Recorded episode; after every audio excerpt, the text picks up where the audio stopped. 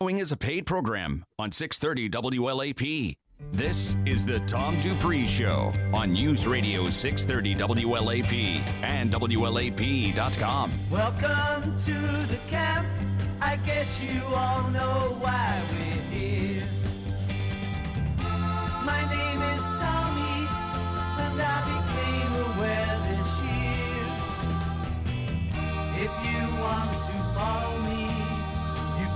you got to play pinball. And put in your earplugs, put on your eye shades, you know where to put the cork.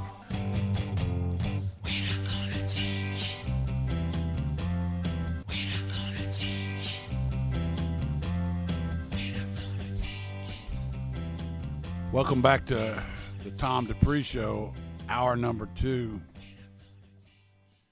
And we have Adarsh Mashru with us today. Good morning. Good morning, Tom. Uh, you just had a nice thing happen. Your wife, uh, tell us about the process of getting the green card. Yes, so uh, well, I got married uh, last year. I'd been dating my wife for about two and a half years, and uh, she has been in the U.S. for 11 years, uh, and she works for a startup engineering firm. And uh, she uh, came here as a student, got a PhD in electrical engineering, and she'd been on a work visa. And uh, after we got married, uh, she could apply for a green card since I'm a U.S. citizen. So we went down to uh, Louisville on Thursday and had an interview with the INS. It used to be called the INS, now it's called the USCIS. Um, and uh, after the interview, they decided to grant her a green card. That's great. Yes. so So this is how legal immigration works. right.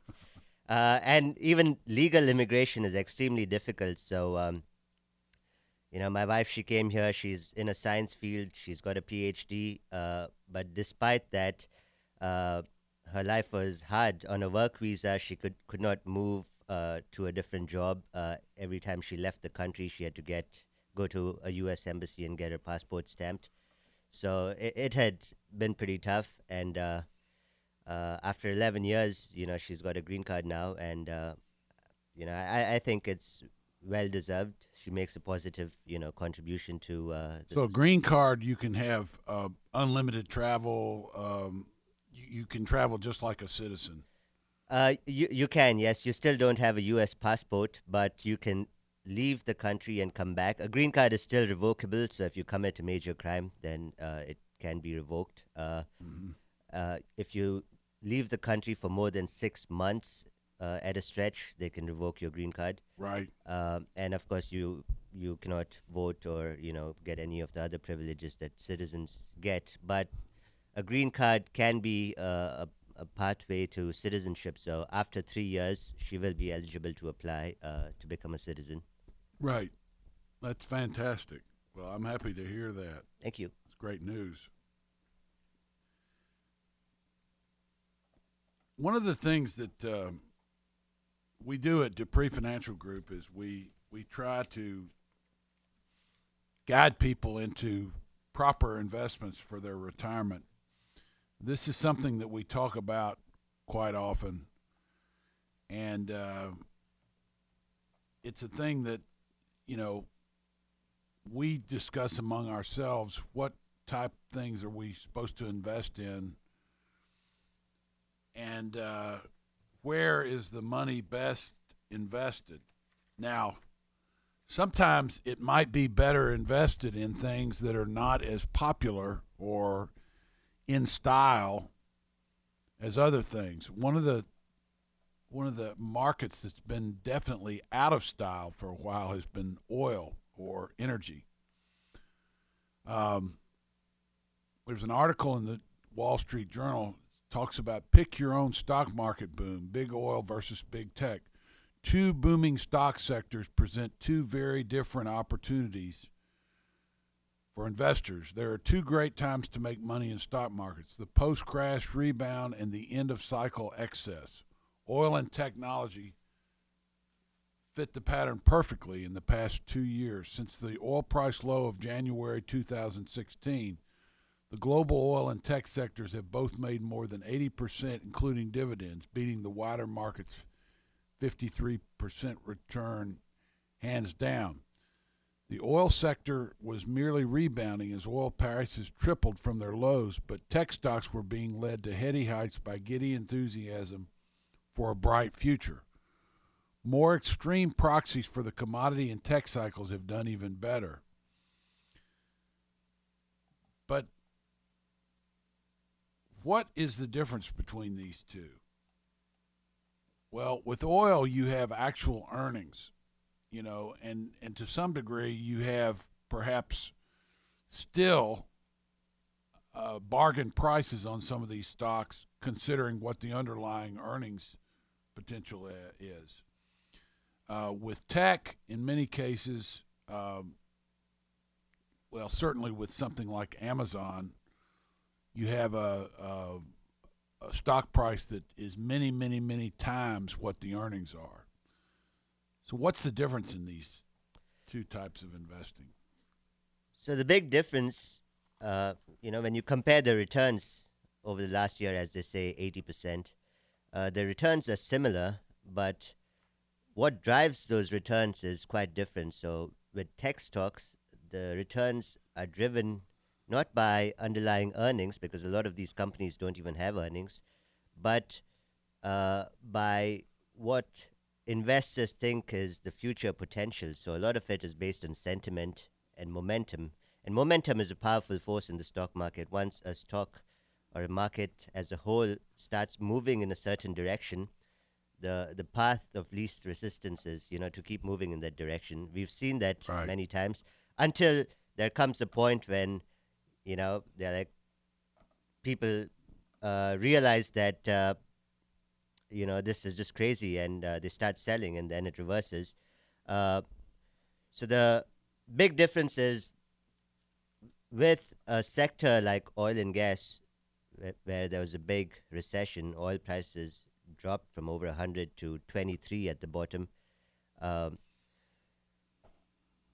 that sector is a sector that's in recovery, where sentiment is still not very positive. Uh, management is extremely conservative. Uh, they are not pouring cash into projects just because they have the cash. Investors will not allow them to pour cash into just any project. You're talking about oil now. O- yes, oil. So, um, and And even the name oil is something that you don't want to have in your name. yes, Uh, we've seen recently the major oil company of of uh, Norway used to be called Statoil, has now changed its name to Equinor, yes, which is doesn't really mean anything. Uh, it's it's just a fancy way of saying we're not an oil company. right.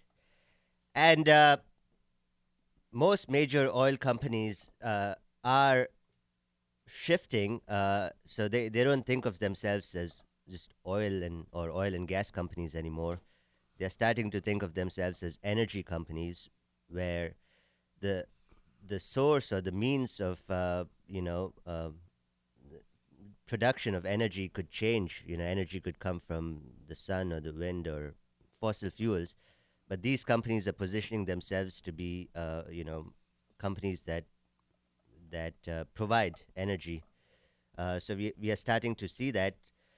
But the point here is that uh, with the oil and gas industry, the price is is uh, a function of earnings, real earnings, whereas with uh, a lot of tech stocks, it's purely momentum. So that's really the difference between what you would call value investing when, when you're trying to find companies that are actually generating cash flow and the stock price is driven by cash flow versus companies where there's really no uh, tangible earnings, but there is potential, future potential, uh, which could work out or it may not. So one is more uh, certain, one is not so much so.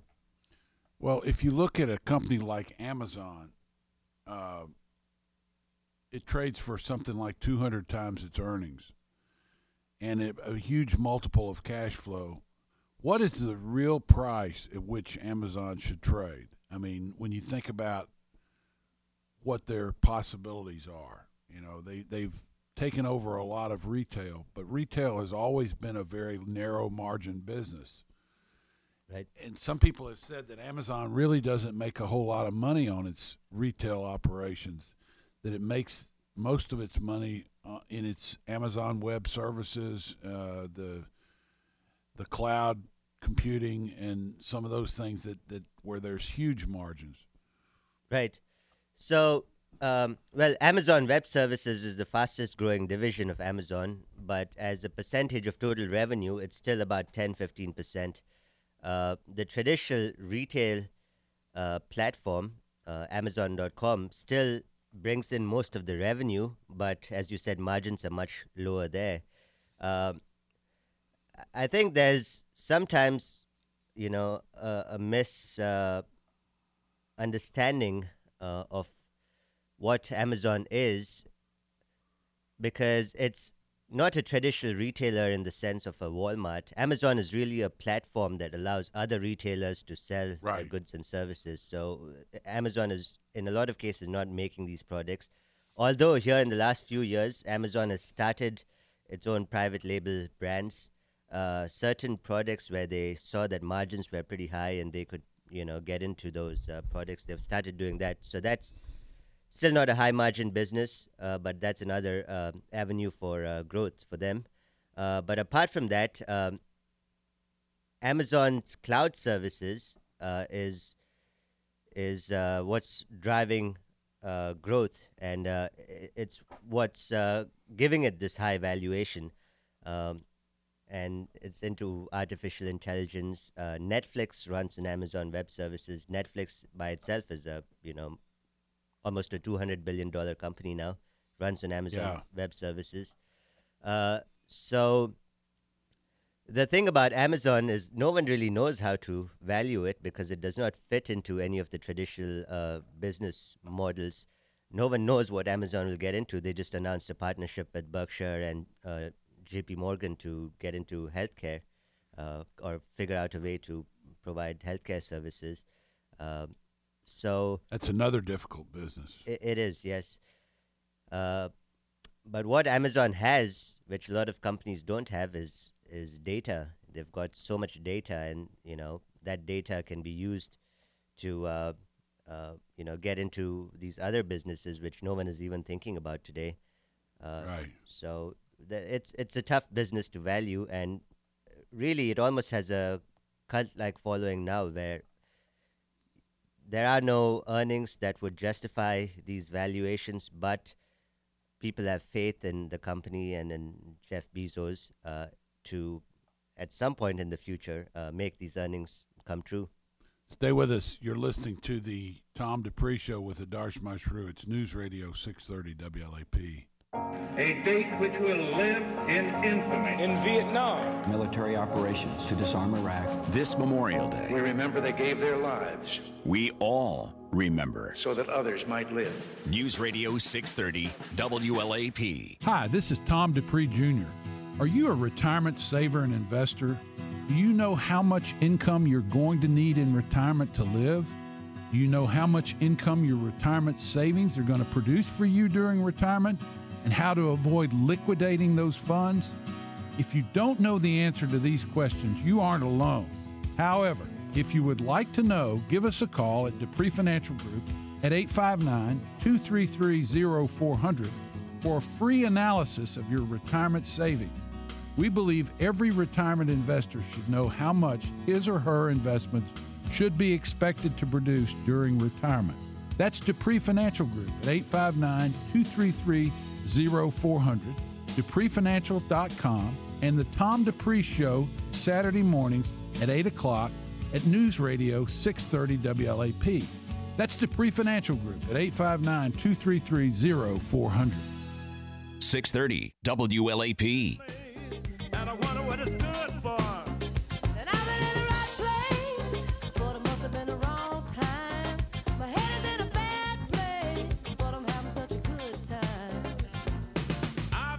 Back on the Tom Dupree Show. All right. This is an interesting article. U.S. investors act as if the markets owe them something. God bless America, the land of the most spoiled investors on the planet. I was in Buenos Aires, Aires earlier this month at the same time the Argentine peso was starting its free fall. But that's not unusual for Argentina, where the peso has depreciated some 95% against the U.S. dollar in just 17 years. It's even worse the farther back you go. Citizens of Argentina spend a lot of time trying to obtain dollars, whether through official means or otherwise. I'm not talking about dollars in a bank account. People there haven't trusted their banks since the government defaulted in 2001. What they don't exchange into dollars, they spend within an hour of getting paid because inflation is out of control, rising 25% in April alone. That would seem to be a horrible way to live, but the Argentines have done it for decades. They are used to it. Meanwhile, Americans are not content with a stable currency and low inflation. They think stocks are supposed to magically produce gains of 8 to 10% a year, and all it takes to get rich is to blissfully go along for the ride. Um, so, what this article is saying, it talks about the difficulty of investing in other markets other than the U.S. Right. So you know, in, the U.S., there's there's a debate about how people should invest, whether they should buy passive index funds or active mutual funds or individual stocks, and you know, the debate is not whether the market will generate a return, but it's how to maximize the return, and the best way to do that, uh, because the underlying assumption is that the markets will do well over time. Um, Right. so when you compare that to what's happened in some other countries, they give the example of Argentina. It's not always easy, you know. Uh, a lot of people don't realize how lucky that they they are that you know the U.S. is the market that they're investing in, uh, and the U.S. stock market has had such a stable history of generating positive returns over extremely long periods of time. Um, so it's important to, uh, I guess, be thankful that investors live here in the U.S., invest in a market which, uh, you know, constantly regenerates and new companies keep coming up and, uh, you know, keep making profits. Uh, and things are not so easy elsewhere in the world. Right. Um, what about like India?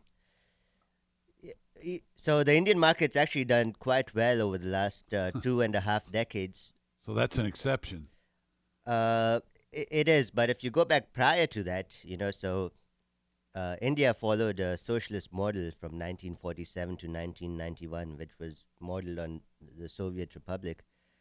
Uh, and then in 1991, uh, there was a crisis which really coincided with the fall of the Soviet Union, uh, when the company, uh, the country moved away from the Soviet model and became more of a U.S.-style free market. It's still nowhere close to uh, U.S.-style market. You know, socialism still uh, has its remnants, but um, since then, since 1991, the the economy started growing from three and a half percent prior to that to you know seven, eight, nine, ten percent.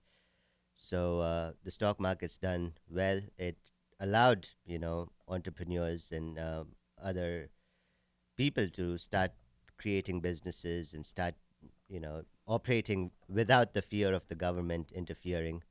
Um, so and, and there are a lot of other countries in the world whose markets have done well. Obviously, you know, there's other countries in Asia, Singapore, um, Japan. Even the Chinese stock market has done well after China moved away from their version of, uh, you know, state planning to, uh, at least when it comes to the economy, there's there's more of a free market. Their their politics is still, you know, uh, communism.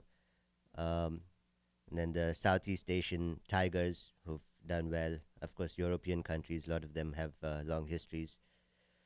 Um, Right, but it, this other article here says America's profit boom leaves Europe Inc. playing catch up. Strong euro, U.S. tax cuts, and growth of American fir- tech firms are reasons for the earnings gap. So there are no tech giants in Europe, uh, really. like what you have in the U.S. You don't have companies like uh, Apple and Google, uh, Amazon, companies like that in Europe.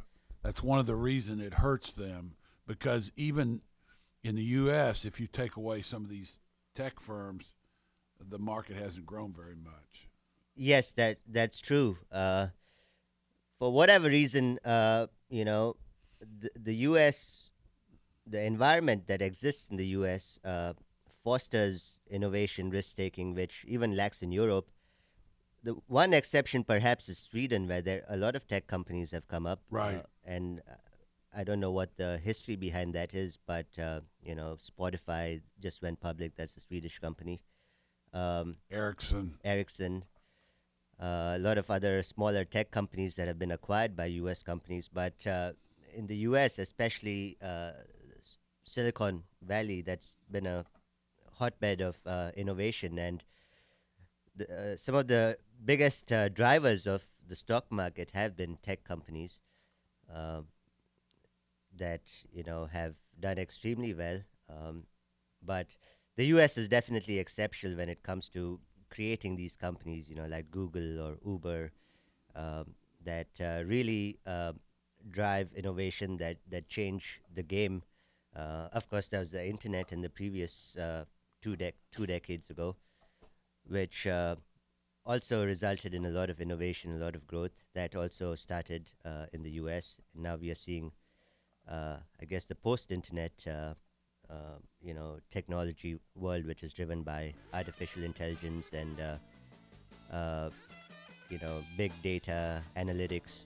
right? Um, so the U.S. is uh, the number one player. Right. Stay with us. You're listening to the Tom Dupree Show with Adarsh Mashru. It's News Radio 630 WLAP.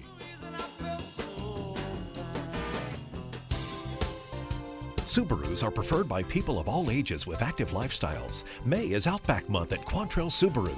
Own a new 2018 Outback 2.5i CVT, model JDB01, starting at only $25,895. And during May, 48 month financing is available as low as 0% with approved credit and no money down. Payments are $20.83 per $1,000 financed. May is Outback Month at Quantrell Subaru. When it comes to hiring, you don't have time to waste. You need to get to a short list of qualified candidates fast. That's why you need Indeed.com. Post a job in minutes. Set up screener questions based on your job requirements. Then zero in on qualified candidates using our intuitive online dashboard. Your time is precious. Let Indeed help you get to your short list of qualified candidates. Post a job today at Indeed.com/hire. Search for greatness. Search Indeed. Looking for fast, easy, and secure electronic banking? Community Trust has a wide variety of banking services to meet your needs, including internet banking, bill pay, and mobile banking. We now have even more great services like Apple Pay, make payments directly from your smartphone, and People Pay, a fast, easy, secure way to send and receive money from your smartphone. Visit us on the internet to learn more at ctbi.com. That's ctbi.com. Community Trust Bank, building communities built on trust. Member FDIC, equal housing lender. Scattering of thunderstorms throughout the region for your Saturday. Outside of the boomers, it is steamy, but under the storm, some very heavy rains are a possibility. Not an all day rain, though. High today topping out mainly 80 to 85. Similar setup for the day on Sunday. Your Memorial Day Monday. Isolated thunderstorms and a full blown steam bath in effect. The temperatures mainly into the mid and maybe some upper 80s out there. Tropical storm Alberto in the Gulf of Mexico may bring rain into Kentucky by Tuesday and Wednesday. I'm WKYT Chief Meteorologist Chris Bailey on your official weather station, News Radio 630 WLAP. Broadcasting live 24 7 from the heart of Big Blue Nation. This is News Radio 630 WLAP, an iHeart radio station. Hi, this is Tom Dupree Jr. Are you a retirement saver and investor? Do you know how much income you're going to need in retirement to live? Do you know how much income your retirement savings are going to produce for you during retirement and how to avoid liquidating those funds? If you don't know the answer to these questions, you aren't alone.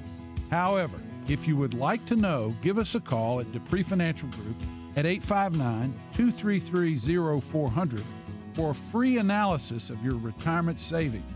We believe every retirement investor should know how much his or her investments should be expected to produce during retirement.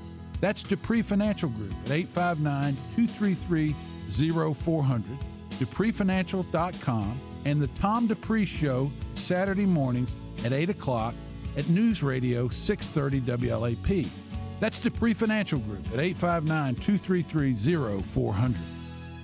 Magic Vapor Shop just got in another seven new flavors of e-liquids this past month, folks, adding to the six we already added the month before that. We're carrying bigger, better bottles that will save you more money than you could vape a stick at and cutting all of our juice prices throughout the whole store permanently with the newest batteries in stock plus coils for most every unit out there and replacement glass that nobody carries. Why go anywhere else? We are your one stop vapor shop, folks, and having more fun than anyone should be allowed to have all under seven roofs. The newest addition to our family is in Lexington at 3094 Richmond Road, right next to Pizza Hut. Nicholasville is in Brannon Crossing down from the Hobby Lobby, and the Georgetown store is behind the Sonic next to the old dead Kroger. Then we have the Winchester location across the road from Walmart, where you can go over to the website anytime and you save more money than you could vape a stick at www.magicvaporshop.com.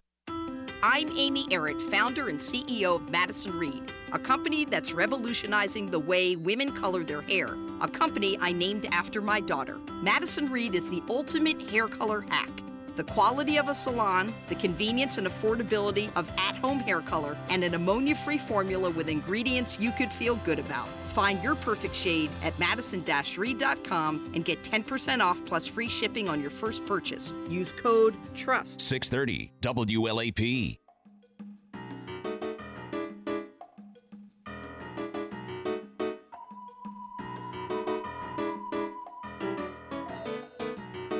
I've got to have a change of scene every night. Back on the Tom Dupree Show. So there's an article in Fortune called What the Hell Happened at GE? And, you know, all you have to do is look at the share price of General Electric, GE, $14.50 roughly. Based on where it has been in the past, the stock has dropped through the floor.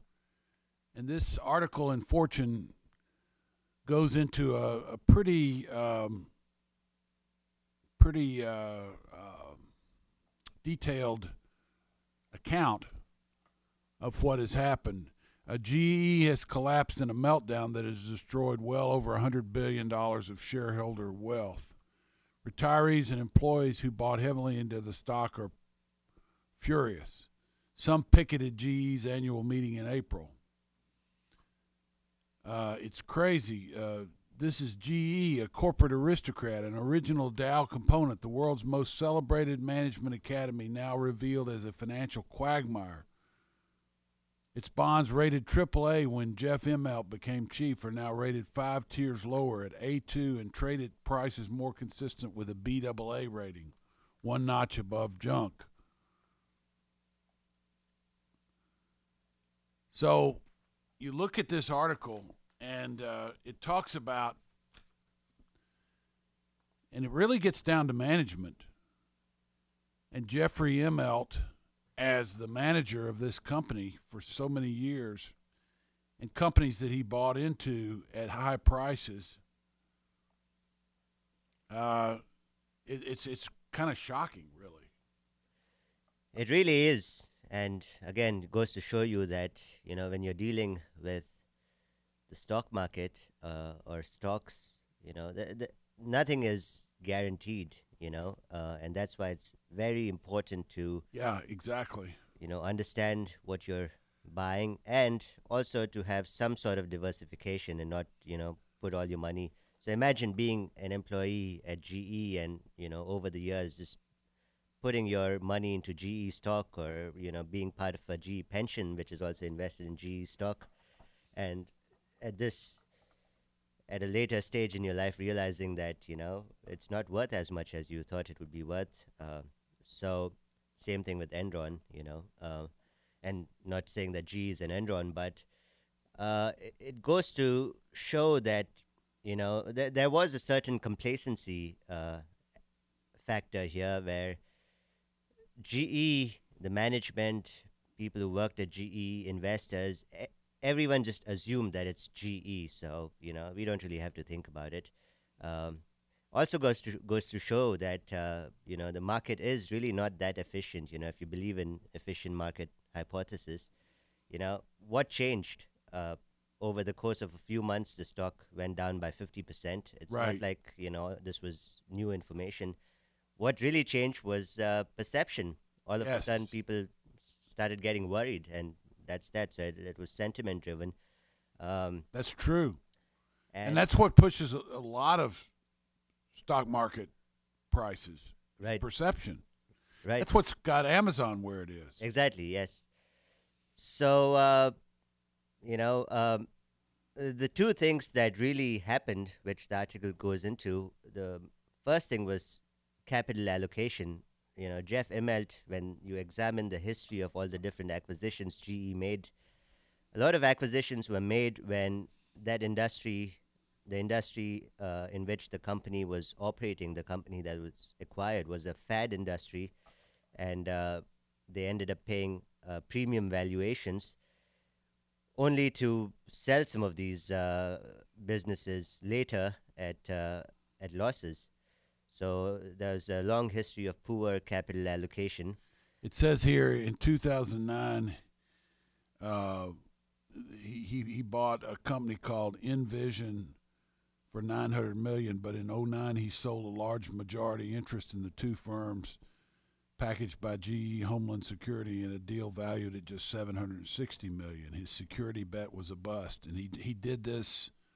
Jeff Immelt did this over and over again. Yes, even with oil and gas, when oil prices were at their peak, uh, you know, in 2014, they made a lot of oil and gas investments. Uh, In fact, they were about to buy Baker Hughes at a very high price, and right at that time, you know, oil prices collapsed. So, uh, uh, you know, they did not. They still paid quite a premium for Baker Hughes, but that that deal was done when oil prices were at their peak. Right. Uh, uh, same with uh, a lot of the financial investments. Uh, one thing which was revealing to me also, you know, there is this impression out there that it was uh, Jack Welch, who was the previous CEO, who got GE into all these finance businesses, which is true, but earnings.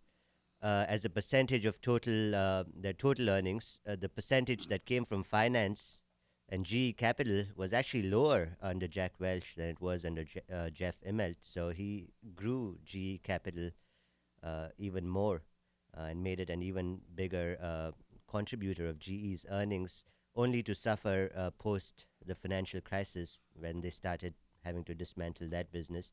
Um, so a lot of, in hindsight, a lot of poor uh, decisions were made, um, and you know, I guess all of a sudden that came to the the fore, and now everyone's w- worried about it. But at some point, you have to start wondering, you know, if it's overdone. Um, I mean, GE is no Enron. There was no false accounting or anything going on. But Um, they just traded in and out of so many different businesses. Uh, Immelt was prided himself on buying and selling businesses. Well, you're never going to come out that well. And it says here in this article that Immelt's shopping skills were not stellar, and it was part of a larger problem.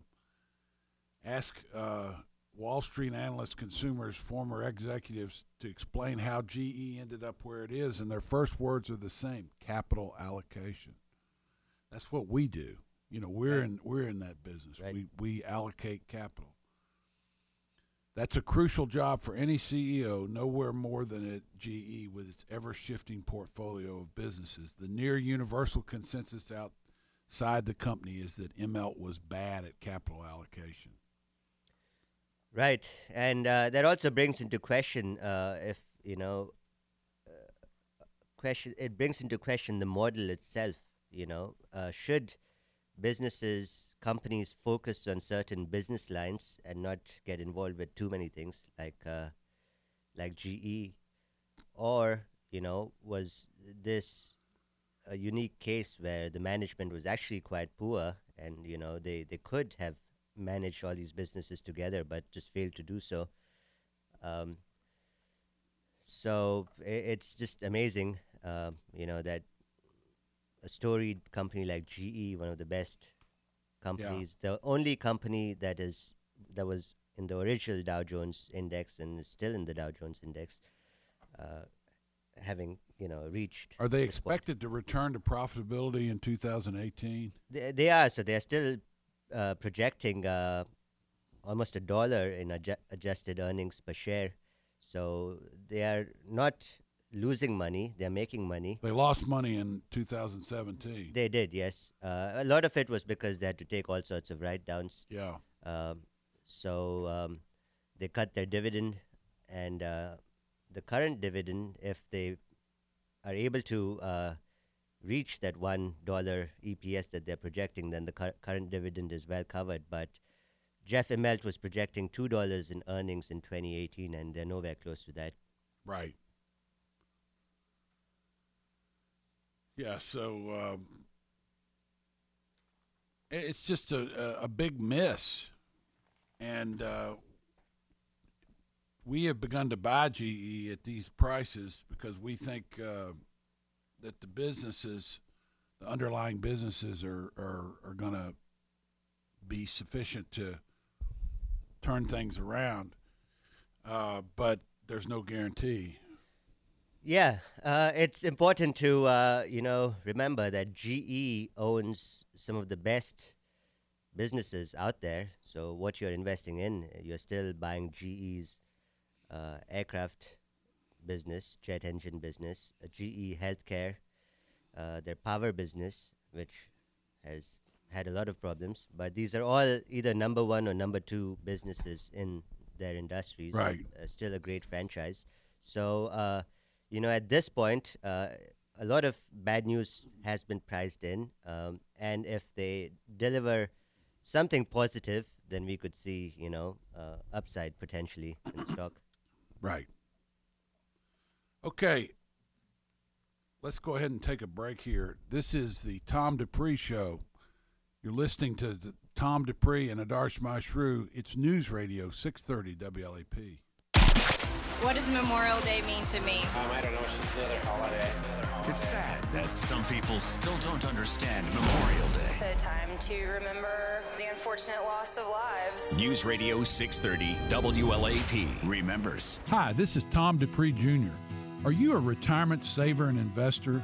Do you know how much income you're going to need in retirement to live? Do you know how much income your retirement savings are going to produce for you during retirement and how to avoid liquidating those funds? If you don't know the answer to these questions, you aren't alone. However, if you would like to know, give us a call at Dupree Financial Group at 859 233 0400 for a free analysis of your retirement savings. We believe every retirement investor should know how much his or her investments should be expected to produce during retirement. That's Dupree Financial Group at 859 233 0400, DupreeFinancial.com, and the Tom Dupree Show Saturday mornings at 8 o'clock at News Radio 630 WLAP. That's Dupree Financial Group at 859 233 0400. 630 WLAP.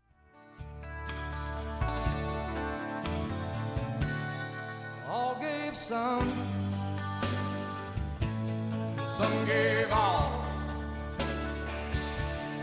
Some stood through for the red, white, and blue, and some had to fall. And if you ever think of me, think of all your liberties and recall. Amen, brother. Billy Ray Cyrus. Some gave all. Best thing he ever did. Yeah. By far. Millennial generation's faith in free enterprise can be restored. Uh, there's an interesting te- uh, video that was sent around uh, about millennials, how you should adopt a millennial because they need the money to run their lifestyle and they don't feel like they want to work.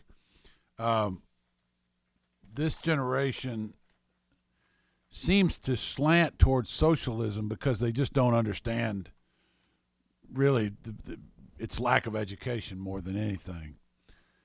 Uh, and and they all want to be work for some NGO or something like that, some kind of nonprofit organization. But this article seems to think that uh, their faith in free enterprise can be restored. Right. Um, yeah. Um, you know, part of the reason th- th- there are so many. Let them be poor for a while. I mean, when you think about it, you know, this is a generation that experienced uh, something like the Great Depression. Um, it wasn't uh, similar where you know there weren't soup lines or you know shanty towns or whatever, but there was a major financial crisis uh, which coincided with a lot of millennials graduating college. Right. So you know, in a sense, they were um, unfortunate that this happened, uh, which was tough on a lot of people. And at the same time, they're also a generation uh, that uh, grew up with so much technology, uh, the internet. The first generation that really, you know, was young when the internet was starting, and they experienced it from a young age. Um, and of course, smartphones and everything else after that. So it, it's a generation that's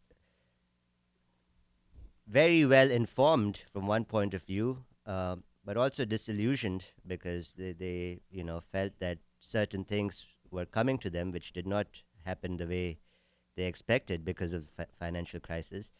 Uh, and the third factor is that despite all that, th- this is generation that grew up in a very in a very prosperous society. The millennial phenomenon is really a U.S. and maybe a developed world phenomenon. People in the same age group in different countries, you know, are, have different aspirations. Uh, so it was a combination of technology, financial crisis, and growing up in a prosperous society where your basic needs were, were met. Even Millennials are in their what, twenties now? No, they are in their thirties. This is pretty. So I'm a millennial. So I think 1981 to 1996 to 97 is a Okay. millennial. Um, so uh, you know, a, a lot of these uh, trends, you know, they, you know, are they the way they are, or are they the the result of how the society was when they were growing up? You know, that's uh, that's an interesting question. Um, but um, I mean, people make fun of them like that video. You know, I, I don't know if they were purposely poking fun at them or uh, if Yeah, those tended to be younger millennials in there. Yes, um, but then they're also uh, in some ways a product uh, of the time. Um, you know. Yeah. Just like every generation is. Gen X, they're a little older, right? Uh, yes. So I, I think Christy is Gen X. I am Gen X. Yeah. Mike and I. 41, yeah. Okay. Well, Darcy, you don't you don't strike me as a millennial though. Probably because I've gotten to know you over the last couple of years, and I like you. Uh, thank you, Bo. well, I, I, you know, I, uh, I also grew up in a different country that may have had an impact on just my. So when I was growing up, we, we, you know, we were still, we were maybe 30, 40 years behind in technology. All that changed uh, when I was in high school, and then I Right. moved here. But uh, I had a lot of experiences that you probably had growing up. So, uh, uh, you know, uh, it is a U.S. and maybe a, a Western Europe phenomenon, and Australia and all the r- other rich countries. Right. Well, it, it seems to me that what really makes you um, interested in free enterprise is, is fear fear of not having enough, fear of uh, being broke or homeless or something like that. Um, if you have enough of that kind of fear, you will get to work and you will figure out what you can do uh, that will uh, help you increase your bottom line. I Right. mean, I think that has always been a motivating factor for people. I know it has been for me. Right. Um, you have to be afraid of the consequences sometimes in a healthy way. Right. You know, to uh, to go out and do something about it. Right. No, that's that's absolutely true. Um, one of the positives, though, uh, you know, yes, this the millennial generation may may not have the same work ethic that you know the previous generation or the post the baby boomer generation had, but um, they they are a more conscious uh, generation, s- socially conscious, which means that they do demand that companies that they deal with or products that they buy have, you know, a, a, a good uh, source. You know that, uh, so they are asking more of these businesses, and businesses are responding. You know, businesses are spending a lot more uh, in initiatives that have nothing to do with their immediate business, but you know they are Sor- sourcing. Yes. The way they. Yes, sourcing uh, and then even spending, you know, on initiatives and uh, doing more volunteer work and rewarding employees who do volunteer work. So, you know, there there is a positive side to it, um, and uh, you know, uh, now that we are out of this financial crisis and we are at a point where the economy is starting to do well again, uh, you know, I, think every generation, you know, at some point as they get older, their priorities change. So the priorities of current millennials will also change as they get older, start having kids, uh, and that might change their uh, way of looking at things. Back to oil. Um, it says here that OPEC and Russia set to boost oil output after Trump pressure. So last week, probably uh, maybe two weeks ago, oil had gotten up to eighty dollars a barrel for Brent, uh, around seventy-two dollars for West Texas, and uh, it's interesting that uh, Donald Trump seems to have this power uh, to be able to call shots. You know, he he, he sets up this um, meeting with North Korea that seemed to be more in North Korea's interest than in the U.S.'s interest, and then just immediately after some harsh words from North Korea, decides to call off the meeting.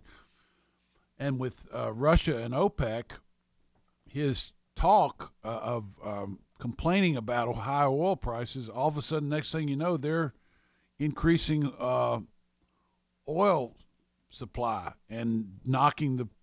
So I think you will see maybe even this weekend you'll see um, uh, gasoline prices begin to, to go lower. Right. And, you know, I mean, Saudi Arabia and Russia, of course, uh, is Saudi Arabia is an ally of the U.S., and uh, Iran and the Saudis are not on good terms. So the fact that uh, the, the U.S., uh, you know, got out of the nuclear uh, agreement with uh, Iran almost not as a favor to the Saudis, but the Saudis were obliged to act and you know show that they were going to do something in return, and you know they are increasing production as a result to bring down oil prices. Um, Of course, oil prices got to where they they they decreased supply when oil was in the 50s. Now it's in the high 60s, or for them in the 70s, because they sell into the Brent market. Um, that's going to be a price that they can live with. Yes, so it is a price where uh, you know they're still profitable. Uh, they can still fund some of their social service programs, and uh, you know if at some point they want to go public with uh, Aramco, which is their uh, oil and oil company, their uh, national oil company, they can still do that and uh, you know get a decent uh, raise a decent amount of money in the process.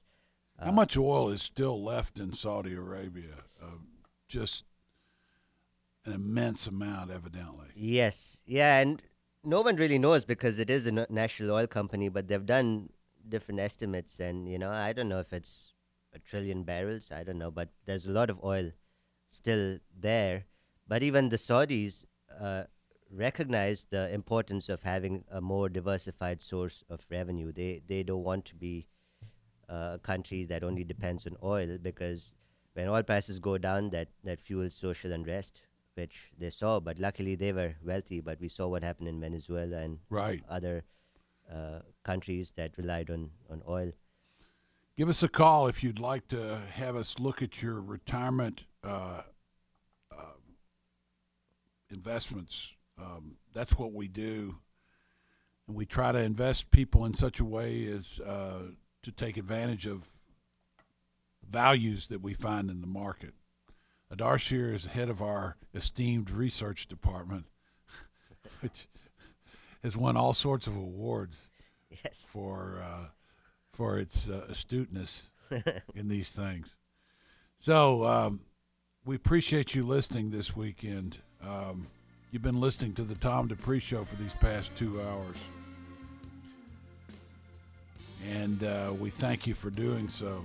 Once again, you can call us at 859 233 0400 if you'd like to talk about your portfolio. Have a great Memorial Day weekend. Remember about those that gave all for our freedoms.